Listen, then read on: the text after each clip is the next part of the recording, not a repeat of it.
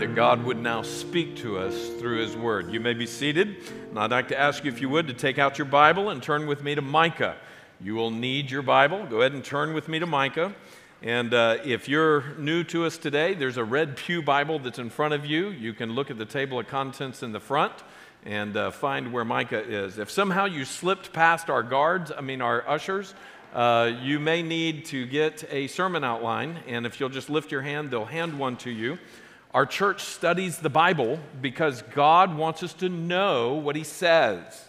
It's not that we want to simply study and and gain knowledge for ourselves alone, but we study God's Word in order to know Him and to make Him known. So this morning we come to the book of Micah once again. In fact, we come for the last time to the book of Micah uh, in this sermon series. I hope many years ahead we will come to it many other times as we reference it, but we have uh, studied 15, 14 messages so far and we come to the last one. Now, I have to be honest with you, as I was looking at this message and seeing the glory of it, I was a little concerned that you might think, oh, the last one.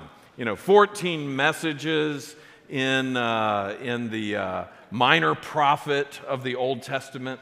A lot of things that we're not used to. You know, many things in the New Testament are a little bit more um, easily approached. And so we've been really devoting ourselves in this series. And um, I thought as I start to preach and as I start to say to you all, this is the last one, some of you might come across this, this finish line um, just kind of walking through. But I had this image in my mind. Does anybody know who the guy is on the right? Do you know anybody know who that guy is?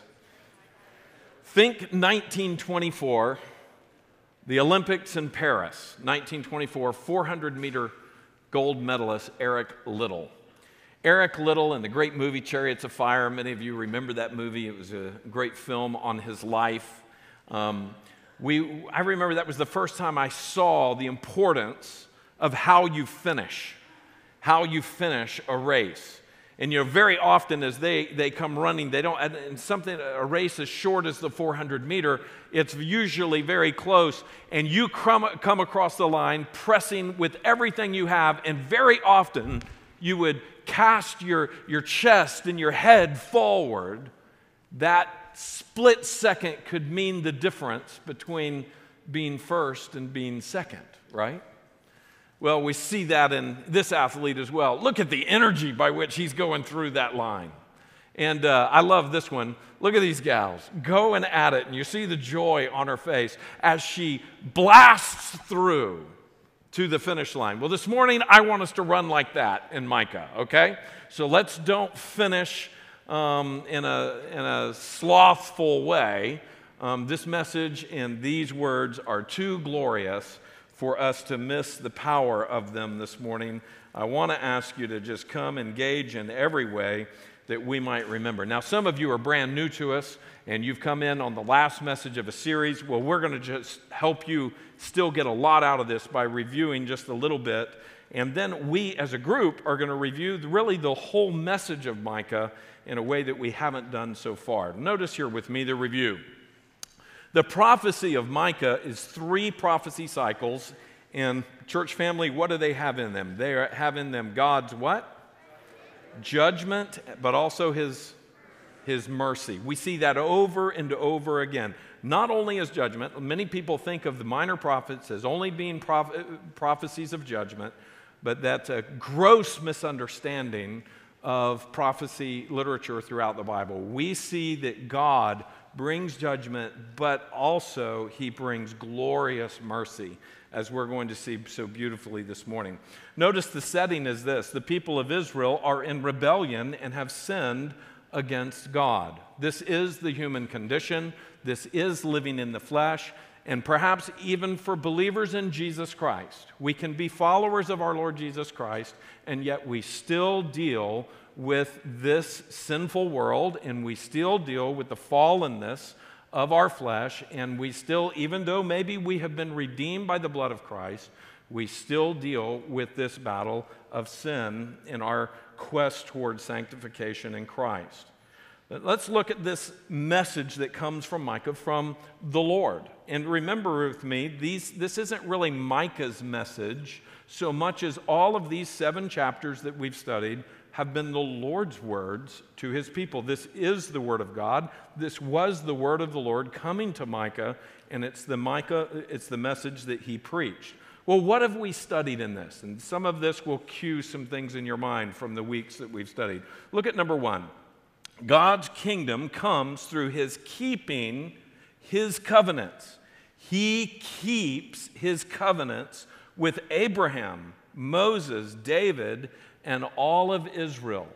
Now, the, many of you that have not been taught about the covenants of the Old Testament, and it's so very critically important that we see the big picture because you remember on the night before Jesus would be crucified, he holds up the cup and he says, Now this is what? The, what did he call it? He held it up and he said, This is the new covenant of what? My blood. This is the new covenant of my blood. And this new covenant would be the fulfillment of all of these covenants perfectly. This would be the beautiful picture that finally the final sacrifice is going to be made and the one who could keep covenant with God has come, and he's doing it for our benefit. And he is going to lay down his life for our benefit. So, as we are studying the Bible, listen to this, we need to see that God is moving through the Bible from Genesis to Revelation. He's moving all through Scripture, showing us His salvation. And that's what the covenants are about. It's about God working through human history, showing us that He is a God of mercy, grace, and salvation. And you can, I've left the references here. This would be great homework tonight or this week to go back and pick out those covenants that God made with Abraham, Moses, David, and all of Israel. Look at number two with me. Micah accuses Israel's civil and religious leaders of crimes against the Mosaic covenant. So he is, he is heralding that the judges and the kings and the magistrates and all of those that are, that are in leadership in Israel, that they have led the people wrong. And it's not just, listen, it's not just about the civil leaders that led the nation wrong, it's also their religious leaders. Some of you remember back that we looked at the fact that the preachers of the day would often say to the people, Oh, it's not really that bad.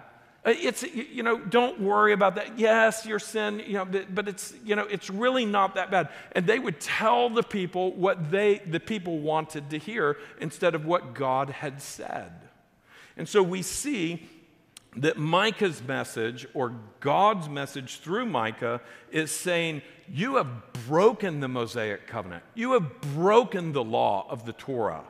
And he sentences them to punishment according to its curses. If you would, take a circle, take your pen and circle around that last statement there at the end of number two, where it says Deuteronomy 28, 15 through 68. You remember with me that 700 years earlier, Moses had given the law.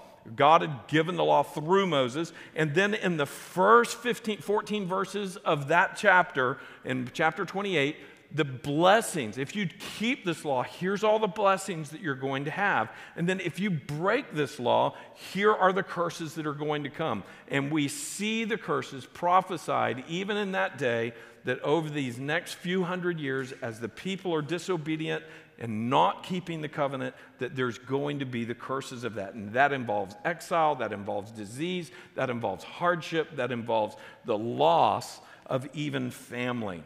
Notice number three. Micah's message says this Micah's salvation prophecies, the prophecies of salvation, fulfill the Lord's oath to Abraham. So God keeps his promise to Abraham. And we see that reference in 7 verse 20, which we're going to see in a few moments. And also his promise through Moses that Israel would be restored after exile. So there is this promise that God says that yes, judgment is going to come, but I'm going to restore you. I'm going to make it all things right for those who are my faithful people. Look at number four.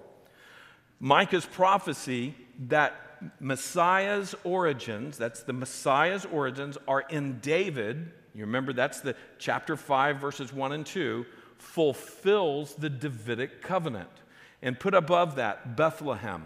This is where we see the prophecy that the Messiah is going to be born in the city of David, Bethlehem.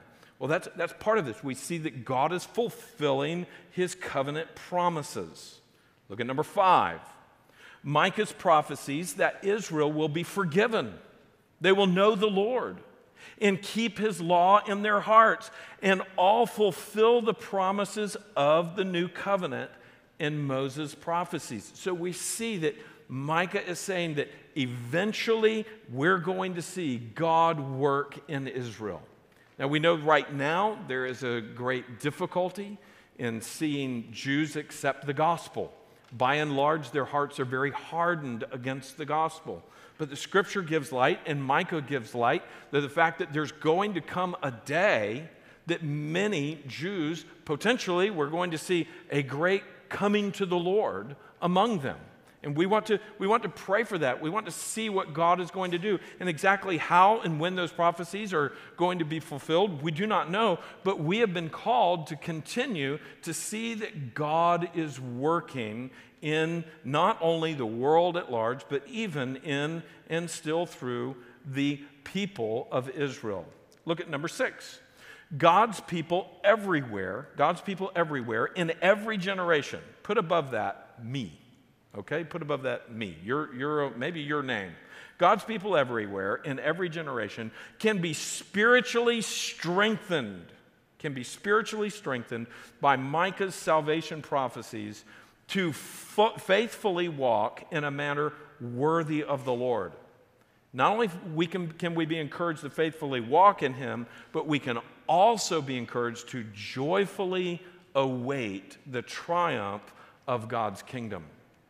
You see, church family, as we have studied Micah, as you really go back and you look through that, and next week we'll have all of the outlines where you can look at that, but even better than the outlines, you have the word that's been preached to you. You can go back and read it and see it. As you internalize the message of Micah, it can encourage you to be faithful to God and to look forward, listen to this, and look forward to God fulfilling the ultimate promises of his salvation which is the great restoration when heaven becomes the reality for you and when he comes again and he receives his own to himself and we enter into the next era of his restoration. Things going back in some ways to the glorious nature before the fall. We look forward to that. That's promised in the book of Micah. Very, very important for our Christian belief. Look at number seven. God's people can always be assured that he who calls you is faithful and he will do what he says.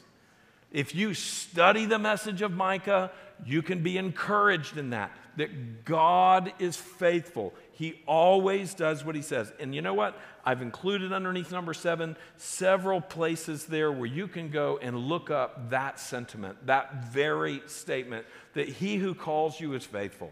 Friends, if God has called you to faith in him, he is going to fulfill his promises for you. He is going to deliver on every single one of them.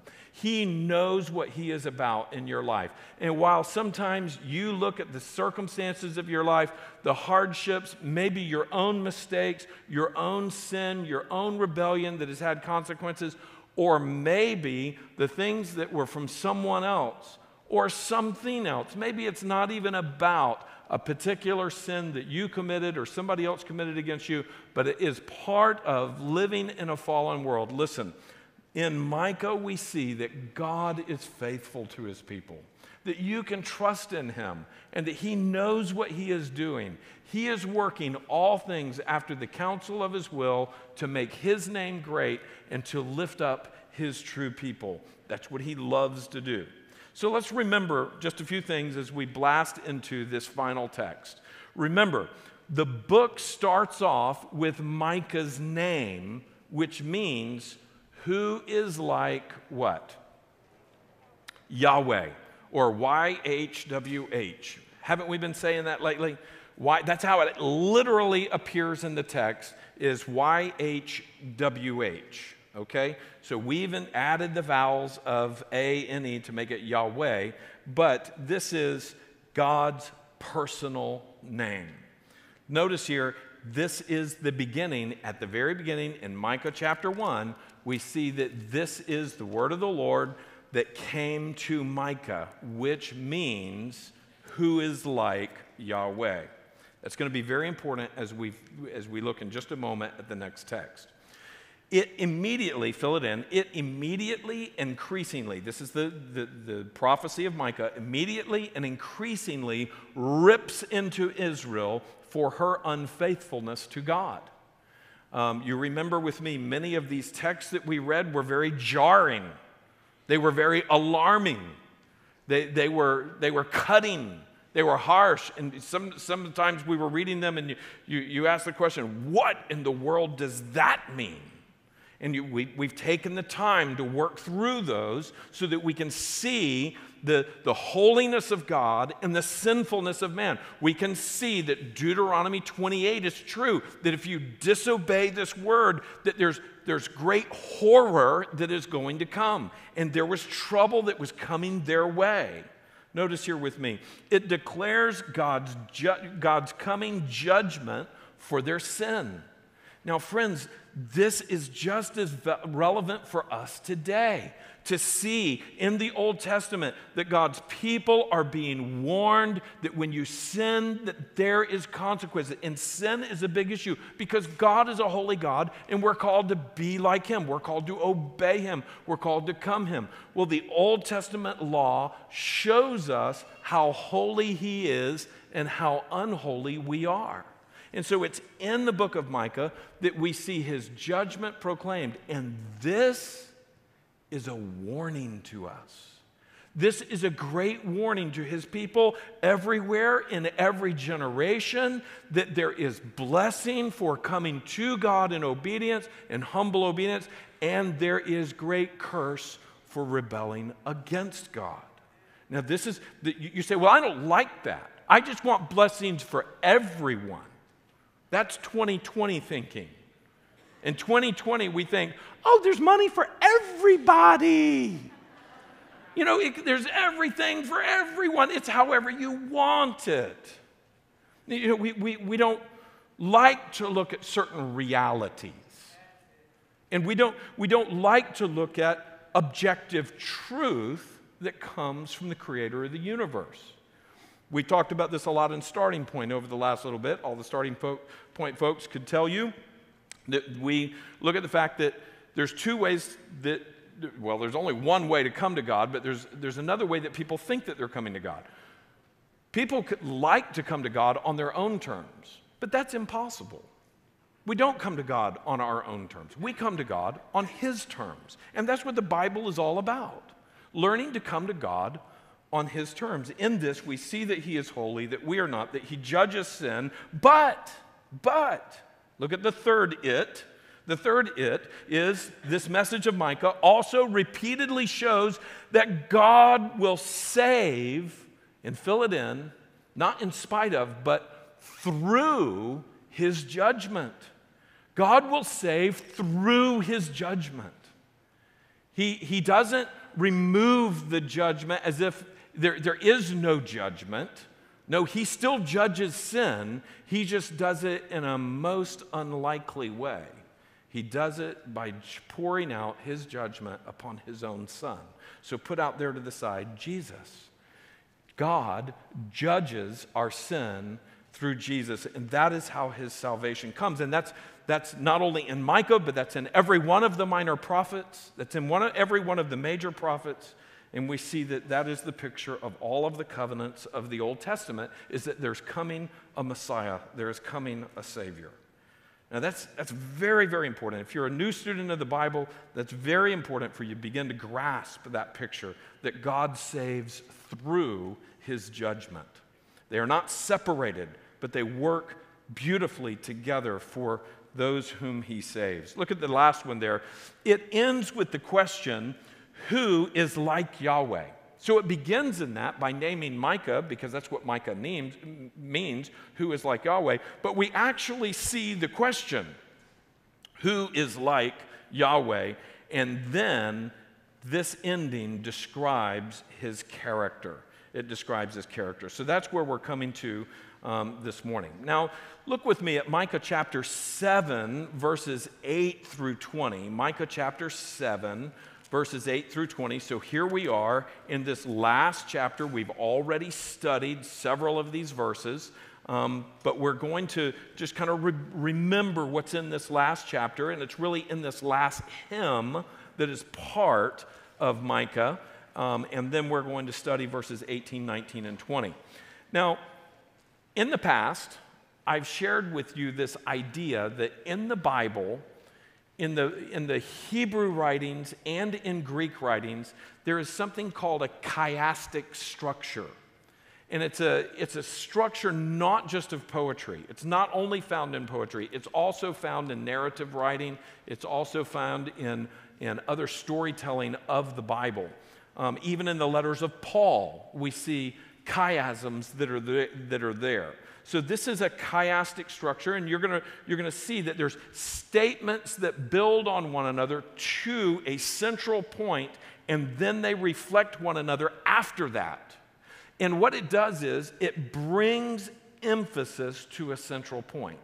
And we can see that in Koine Greek, and we can see that in Hebrew. So both Old Testament and in New Testament. I want you to notice here this, this conclusion. Micah chapter 7, verses 8 through 20 is the conclusion, and it's God's glorious character and plan. God wants us to know his character. God wants us to know his plan. That's why he's given us his word. That's why he's revealed himself through the ages, that we might know what he is like. Uh, the Westminster Confession rightly says that the chief ends of man is to know God, is to glorify God, and forever to know Him and to glorify Him. And so we, we want to recognize that this, is, that this is what God's intent is in this, that we would know His character. People are confused about what God is like. I've mentioned several times from this pulpit that we, that we see little hints all around culture that there's confusion over what God is like. Um, sometimes God is caricatured as a God with a big beard sitting on a fluffy cloud somewhere up in the heavens. And that, that really is as deep as many people's view of God. They, they, they don't look at the sunrise, they don't look at a, a, a, coral reef. They don't look at the beauty of the design of whether it would be a human body or a falcon or whether it be um, the, the works in physical nature uh, through a microscope or through a telescope. They don't see God in all of that. Hugh Ross wrote a great book called The Fingerprints of God, and he was a mathematician. He's a uh, astrophysicist, is what he is. And he says, when you look at the physical universe, it, it has God's fingerprints all over it. His design and his construction, his, his order is, is a beautiful picture, his, his glorious work in construction. But that's not the view that many have. Many are confused about God, but here we see that God wants us to know him. He wants us to know what he's like. He wants us to know. And so that's what he's doing through the ages, revealing himself. And so we see in this, in, in chapter 7 and verse 8, and it goes all the way to the end of the book. You see that with me. Look at verse 8 with me in chapter 7 and verse 8. You can see it on the screen or you can see it in your Bible. Rejoice not over me, O my enemy. When I fall, I shall rise. When I sit in darkness, the Lord will be light to me. I will bear the indignation of the Lord because I have sinned against him until he pleads my cause and executes judgment for me. And that's exactly what he does with Jesus. He will bring me out to the light. I shall look upon his what? His vindication. He's going to vindicate me. So, what we see in this is, is that there's a problem with sin. And God even uses the, the nations of the world to show Israel that you've sinned against me and I'm going to cause you to look up to me. And so he brings the Assyrians, he brings the Babylonians, he brings the Persians, and these come against Israel, or he brings locusts, or he brings pestilence, or he brings famine. And he causes his people to say, What is going on? What have we done? And they look up to God again, and then they see the salvation of God. So God is showing that he's a holy God, that we're a sinful people, but He's also a God who saves. So look here with me in verse 8 and in the box that's there. In verse chapter 7 verses 8 through 10 we see and this is the box that is there the first one the anger of Yahweh, the trampling of the enemy and the rhetorical question. Now look at verse 10 what it says. Here's that first rhetorical Question Then my enemy will see, and, sh- and shame will cover her who said to me, Where is the Lord your God? You remember that, that the, nation, uh, the, the nations that are coming to judge Israel will come and look at them and laugh and say, Where is your God now, buddy? You know, we, we, and mock their faith. And then we see that it moves on. So the next section, verses 11 through 13, we see, and look, look there at the box on the page, the middle box, Yahweh rebuilds Jerusalem and gathers nations. So we see his salvation. Look at verse 11. Look what it says A day for the building of your walls. In the day, the boundaries shall be far extended. You remember, he's going to not only give them back the walls of their city, but he's going to enlarge their city. And we see in verse 12 and 13 that this is talking about all the glory of God's salvation is going to go far beyond Israel. Look at verse 12. It says, In that day they will come to you from Assyria and the cities of Egypt, and from Egypt to the river, and from sea to sea, and from mountain to mountain. This is the picture that come out of the world, there's going to come people to God through his salvation and his working. So the first box shows God is, is angry with sin. He's going to judge sin. He's going to trample it down. And eventually, he'll even trample down the enemy. And what we're going to see in just a moment, the enemy of sin. But he's going to rebuild. He's going to bring his salvation. That's the picture of Jerusalem. Now, look at the apex of it. Look at, the, look at what this is coming to. The chiastic structure then comes to chapter 7, verses 14 and 15. Look at 14. We studied this last week. Shepherd your people with your staff. Shepherd your people with your staff, the flock of your inheritance. This is what God's going to do.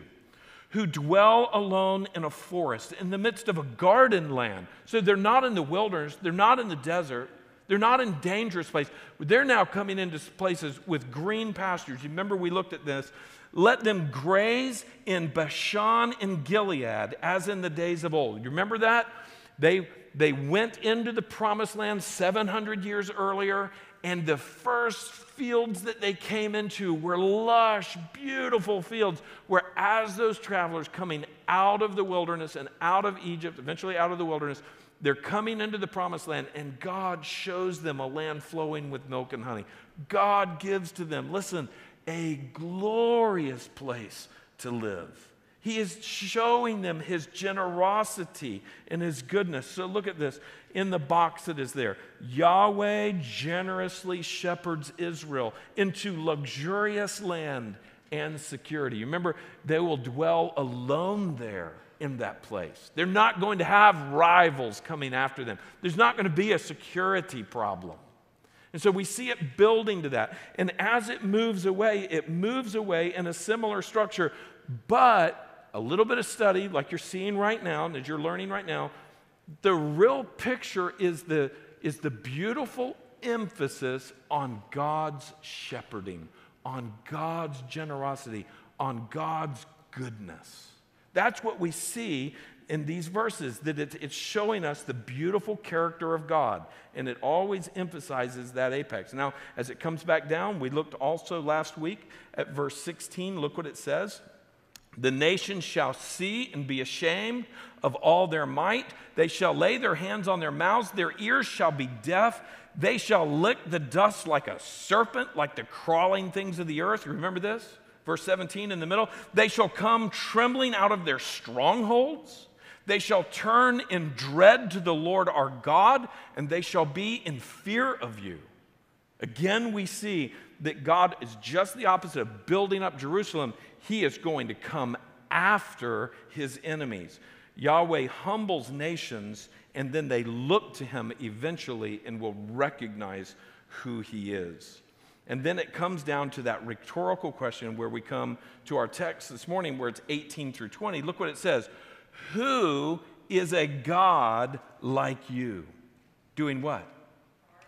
Pardoning iniquity and passing over transgression for the remnant of his inheritance. He does not retain his anger forever because he delights, look at this, he delights in what? Steadfast love. He will again have compassion upon us. He will tread our iniquities underfoot. You will cast all our sins into the depths of the sea, verse 20. And you will show faithfulness to Jacob, and there it is, steadfast love to Abraham, as you have sworn to our fathers from the days of old.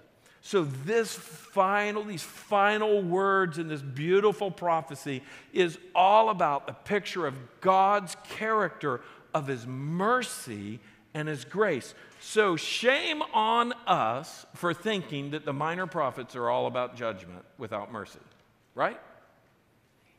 That's wrong thinking. God is certainly a judge, a holy judge against sin. But we see that in his judgment there is this beautiful, beautiful mercy. And that's what chapter 7, verse 14 and 15 is showing. Let's flip the page and notice here the look of verse 18, 19, 20, our last three verses in just a few moments. Look at verse 18. Who is a God like you? So there it is. This is sandwiched. The whole book of Micah is sandwiched between this statement. It starts out with the word of the Lord came to Micah, and his name means, Who is a God like Yahweh? And here we see, Who is a God like you? Who is a, who is a Yahweh like you? And then we see his name. You see, verse 18 is this the God of wondrous character. And that's, the, that's what it's about. That who is like you? You know, the word wondrous is a good word. What, what is wondrous? What, what does that mean? What, what's the root word of that? Wonder, right? And wonder has to do with amazement, it has to do with like questions, it, it, it like has to do with how. I mean, that, that, that's wonder. When you, how many of you have stood at Niagara Falls? Have you ever gone and stood at Niagara Falls? You cannot stand there at the falls and not go, whoa. I mean, you feel it, you get soaking wet. I mean, the whole thing, you know, the, the whole thing is overwhelming. Some of you have gone to Yosemite and you stand there at the base of El, Cap, El Capitan and you look up 3,000 feet of rock. And then some turkey climbs it without a rope. I don't fully understand that. That's wondrous too. But, but it, and it's amazing. Uh, that's in fact wondrous too. That even glorifies God in that God made a human that, that can do that. It's amazing. You expect a squirrel to do it, but a human? I mean, a human? And I mean, or, or you stand there, you, you, know, there's any wondrous things, many wondrous things are around us. In fact, we use another word wonderful. It's full of wonder, full of wonder. Um, th- this is a glorious word. And when we, when we think about who God is, that's what Micah's asking. Who, where do you get a God like this? I mean, what other God is like this? I mean, you say, well, wait a minute. There are no other gods. Yes, but not in much of the world's mind. In fact, the world creates all kinds of. In fact, that happens even right here in this town, maybe in this room. That we have other gods, we have idolatry, that, we, that we're worshiping other things. And you say, Micah is saying, the thing that you're worshiping is nothing like this God. It's not as great, it's not as glorious, it's not as wonderful, it's not as powerful, it's not as mighty, it's not as holy, and it's not as merciful. This is a wondrous God. And that's what Micah is saying. In fact, God in his sovereignty raises up a prophet whose name is Micah. I'm sure he gives him the name Micah from before the foundation of the world. And God says, I'm going to use him to help people understand who I am. And so we see it here in verse 18. Who is a God like you, pardoning iniquity and passing over transgression from the remnant of his inheritance? He's saying, Who does this? Now, that, that word pass it, pardoning iniquity, I want you to see this pardoning iniquity. Here's the idea it's the, the lifting of the burden. It's the lifting of the burden. He pardons our iniquity. He, he lifts the burden of it. You know, if you've broken the law and the weight of the law and your crime sits upon your shoulders, when um, the court system works through the process and there is an opportunity for some to be pardoned from that. And that's as if the pardon comes and the burden is lifted. If a governor pardons someone, if a president pardons someone, the burden of that, that conviction is lifted from them. And that's what God does. He pardons, He lifts the burden of that iniquity. And look what it says in another way it says, and passing over transgression. This idea of passing over transgression is the overlooking of a fault. Um, we see that in Proverbs 19:11 that it's a, it's a glorious thing when a brother forgives another brother and he overlooks the fault. Now we want to be careful to say something here uh, that, that that's, that doesn't mean that God doesn't deal with it. God does deal with it, but when we look at the way He deals with it, He is removing that. We, we see the passing over a transgression. We, we see in the way that He delivered Israel was the death angel passed over the homes of his people where the blood of the lamb was there. And so he overlooks their sin because of the blood of the lamb. This is what would be representative of their cleansing, of their deliverance, the passing over of transgression. And notice this, look at verse 18. Who is a God like you, pardoning iniquity and passing over transgression for the remnant? Circle that, the remnant. Remember that? For the remnant of his inheritance. These are the ones who are his true people. Not all of Israel is, was his people. Not all of Israel is his people. We, we see that there's a remnant that is there. And even in this day and time, in this society, there's a remnant of those. That remnant means to remain. You can fill that in here. Remnant is those who remain with him. They don't run away and worship other gods. They, they may get off track for a while, but he judges them and they come back.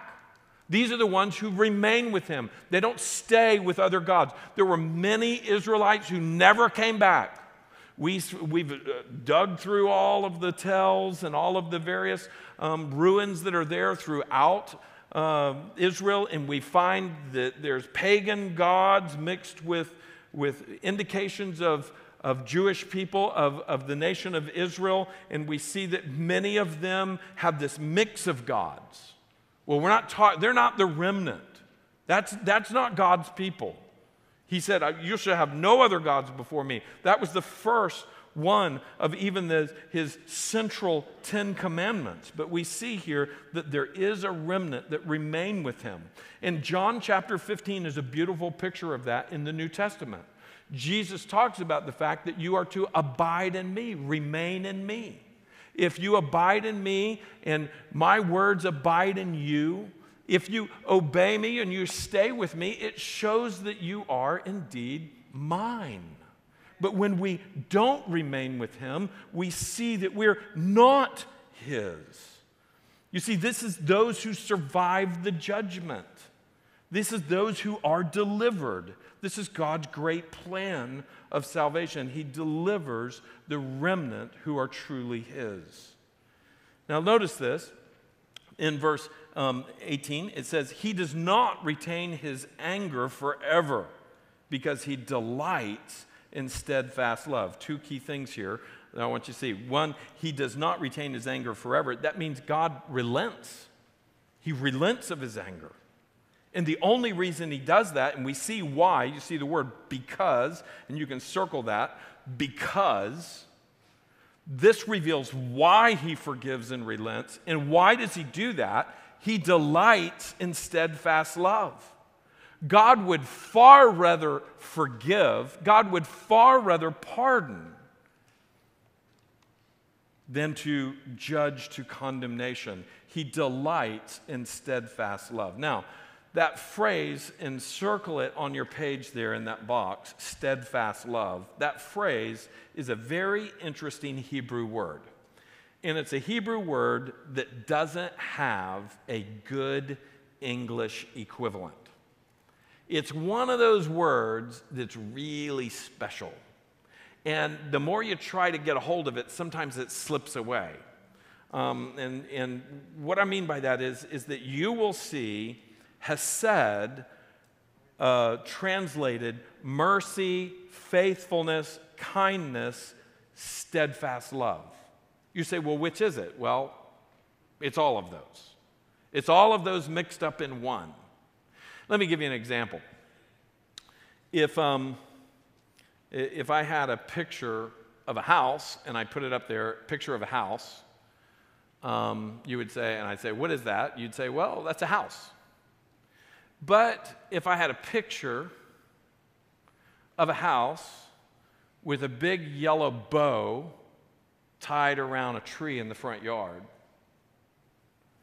and a soldier in fatigues with his rucksack standing there, and the family gathering around him, would you say, oh, he came to his house?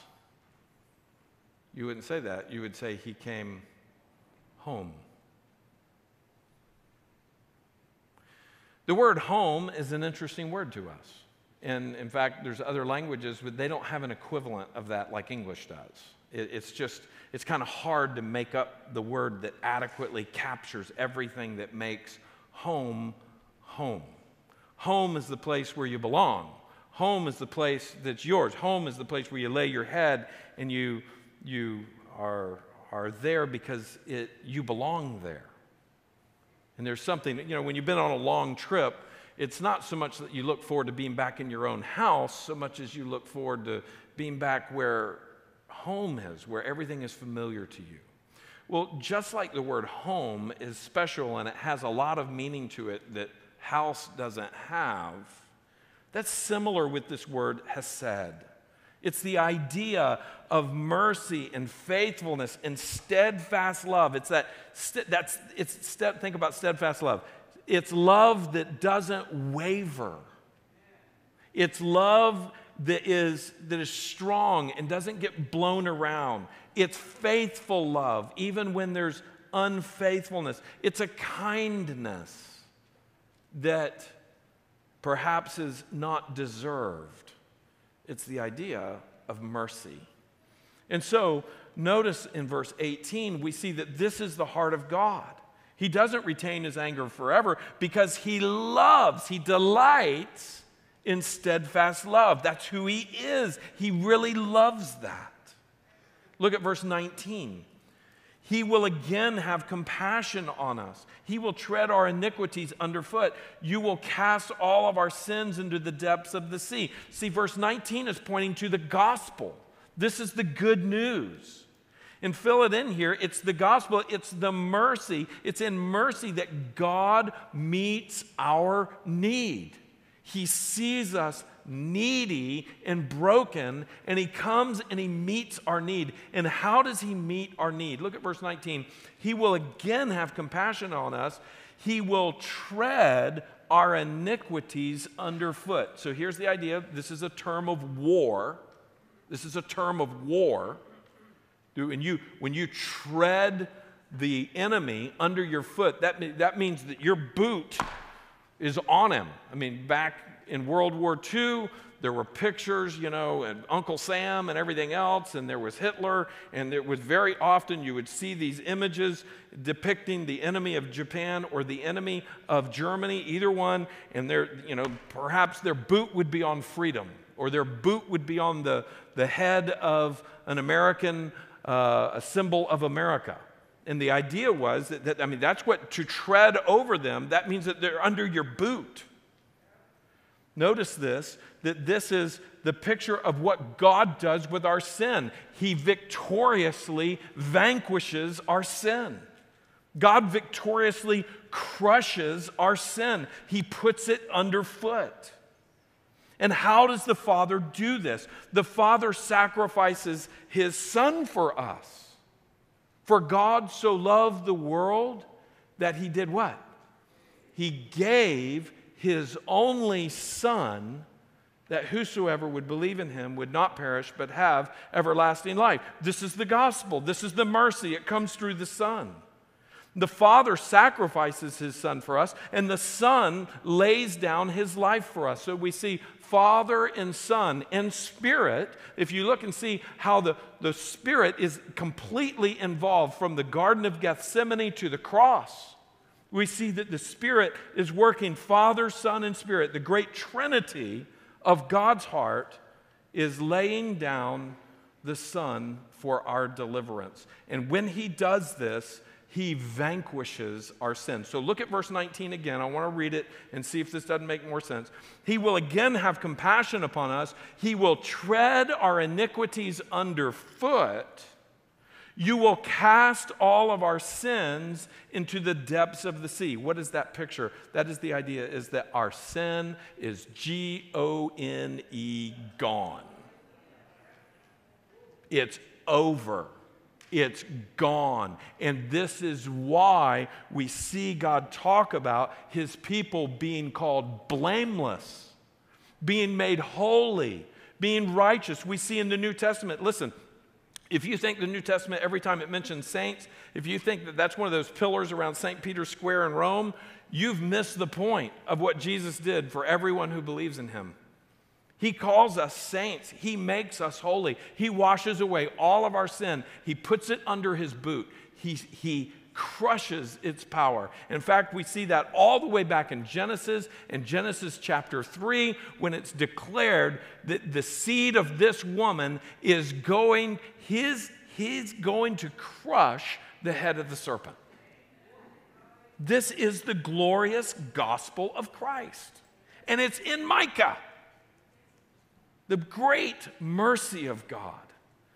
Hebrews chapter 8, verse 12, Isaiah 43, Psalm 103. Do you know what Psalm 103 says? Psalm 103 says, He takes our sins and he, he casts them out as far as the east is from the west. Now, I know some of y'all aren't great navigators, but let me tell you this east is from the west, the two never meet. You can always go east on the earth and you can always go west on the earth, they never meet. And so here we see that as far as the east is from the west, so far has he removed our transgressions from us. This is the picture of total redemption, of total mercy. And that's what God does with his people. And it's right in Micah. Look at the last verse in verse 20. This glorious last verse of this entire thing, and it shows and it says something very important. You will show faithfulness to Jacob and then here it is steadfast love, that's that word again, Hesed or Hesed, to Abraham, as you have sworn to our fathers from the days of old. You see, God keeps his promise of salvation. He made a promise to Abraham and he made a promise to Jacob. We see this picture and God's recipients of the promise, God is remaining true to that. And in faithfulness, and this, these two things are very interesting. Up in verse 20, in the first line, you see faithfulness. Put an underline under that. And then steadfast love, you've already circled that. Notice this. In faithfulness, God keeps his promise.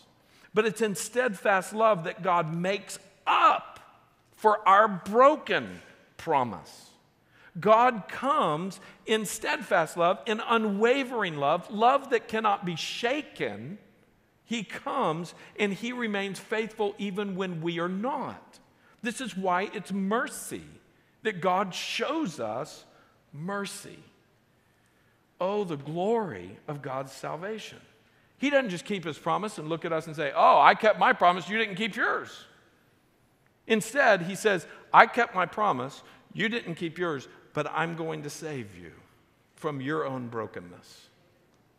This is the glorious nature of God's forgiveness. Whoever looks at God, a holy and righteous God, and says, What an ungracious, unloving, wrathful God that He is, my friends, they simply have not read the book.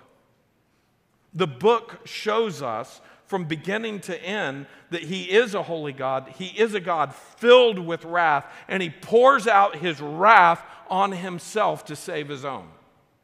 And He shouldn't, in logic, do that.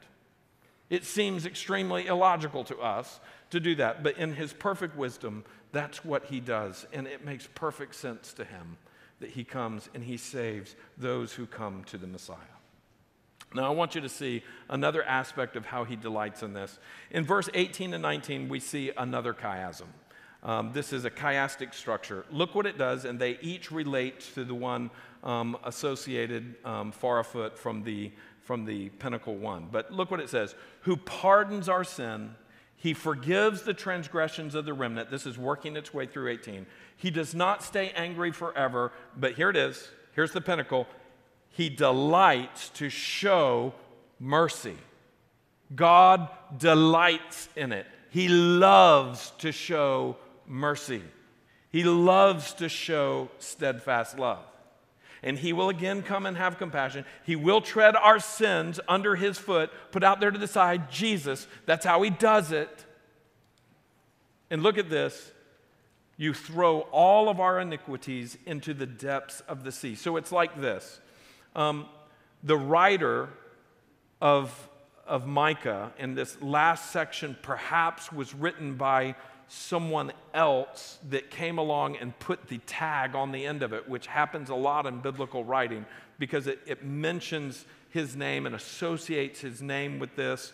Um, but whether it was Micah or whether it was a, another writer putting the end on it, we see this idea that he is emphasizing that God delights in mercy, and in his delighting in mercy, he comes to to deal with our sin in a way that we could never deal with it.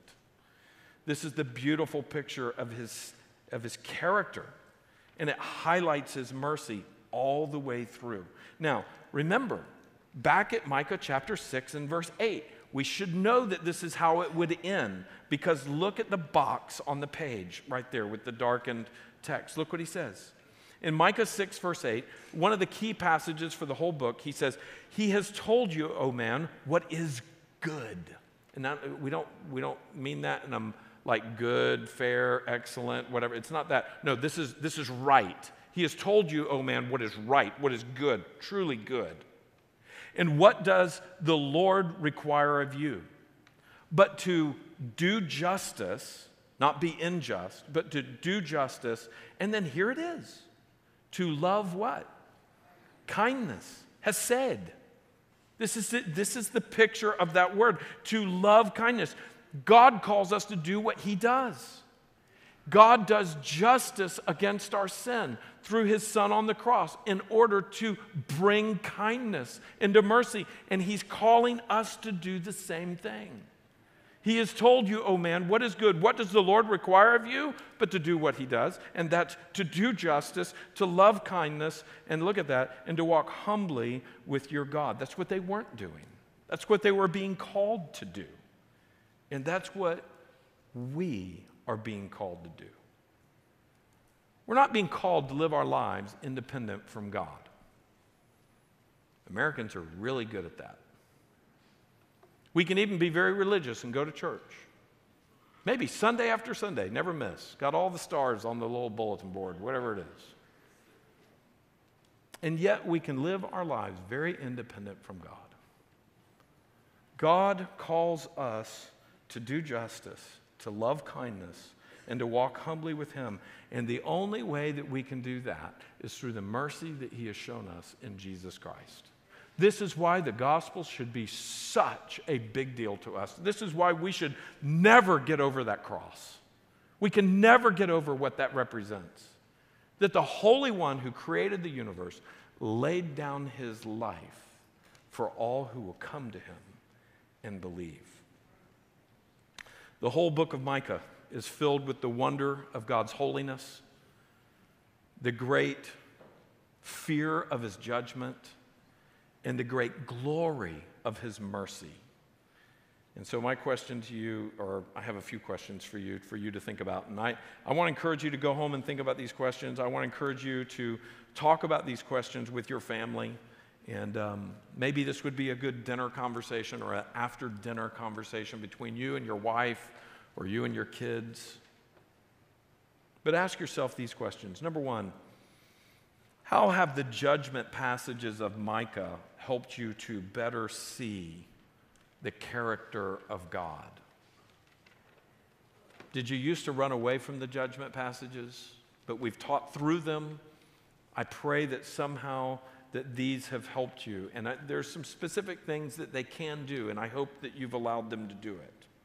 How have the judgment passages helped you to better see the character of God? Number two, how have the judgment passages of Micah helped you to better see the character of his people? Maybe put out there to the side, my own heart. How have these judgment passages helped you see your own heart? Number three, how have the mercy statements, the mercy statements of Micah, helped you better see the character of God? I hope you can talk about that as a family. I hope you can write about that in your journal. Maybe you need to go back and look through. I mean, it's only seven chapters. It's kind of easy to pick out those mercy statements, to go back and look at them. Maybe go back and look at the sermon notes for the last few weeks and say, well, threw them away. Shame on you. I mean, we, we, we print them out for you. You have them. You ought to keep them. You ought to, you ought to have somewhere where you can go back and look at them. Now, Shame on you. I shouldn't say that too much. I don't. I love you. But what I'm going to say to you is that next Sunday we will have a stack of them in the back where all of them are there with the answers. So all of them will be put in one document. But I want to encourage you to not let these messages leave you untouched. We should, we should consider these things. Look at number four. How have the mercy statements of Micah affected your relationship to God? I hope they have. I hope that you can start to think about that and think through how has Micah affected my view of God's salvation, my view of God's character, my view of my days with Him. Number five, have you considered these things? Perhaps you should. Let's stand together for prayer.